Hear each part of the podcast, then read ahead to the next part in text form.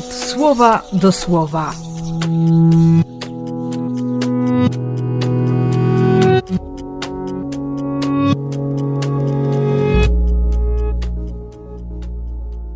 Dwudziesty szósty kwietnia, środa.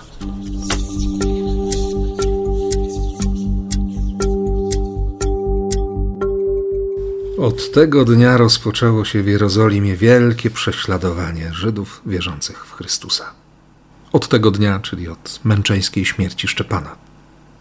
Apostołowie zostali na miejscu, a mnóstwo ludzi uciekło. Hm. Niektórzy uciekli, by głosić. Jak diakon Filip. Tłumy ludzi lgnęły do tego, co mówił, ponieważ widziały znaki, jakie się działy przez niego. Wielkie prześladowanie, wielka radość i uniesienie. Dla Boga nie ma nic niemożliwego. No właśnie. Dlatego z ogromną nadzieją słucham dzisiaj Jezusa, który po rozmnożeniu chleba i po tym pierwszym kontakcie z ludźmi, którzy go szukali, i którym Jezus powiedział wyraźnie, że szukają go, bo widzieli znaki. A przecież dzieło Boga polega na tym, by, by ufać by zaufać, by trwać w zaufaniu do tego, którego Najwyższy posłał. To może znowu jakiś znak. No właśnie.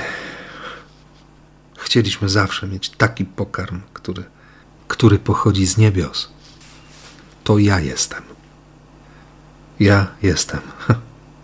Takie jest pragnienie Ojca, żebym nikogo nie stracił z tych, którzy, którzy mi ufają i aby każdy, kto mi zaufa, miał udział w odwiecznym i nieskończonym życiu. Kwestia zaufania. Nie taka prosta sprawa, bo domaga się najbardziej fundamentalnych decyzji. Sięga naprawdę głęboko w serce. Ale to przecież życie jest. To łaska jest. To miłość jest. Na wieczność. I za chwilę, dosłownie za chwilę, będę dla Ciebie prosił o tę łaskę, o życie, o miłość, o wieczność też, o niebo.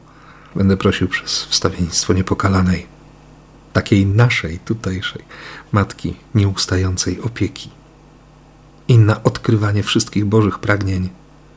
Błogosławię, jak tylko potrafię, w imię Ojca i Syna i Ducha Świętego.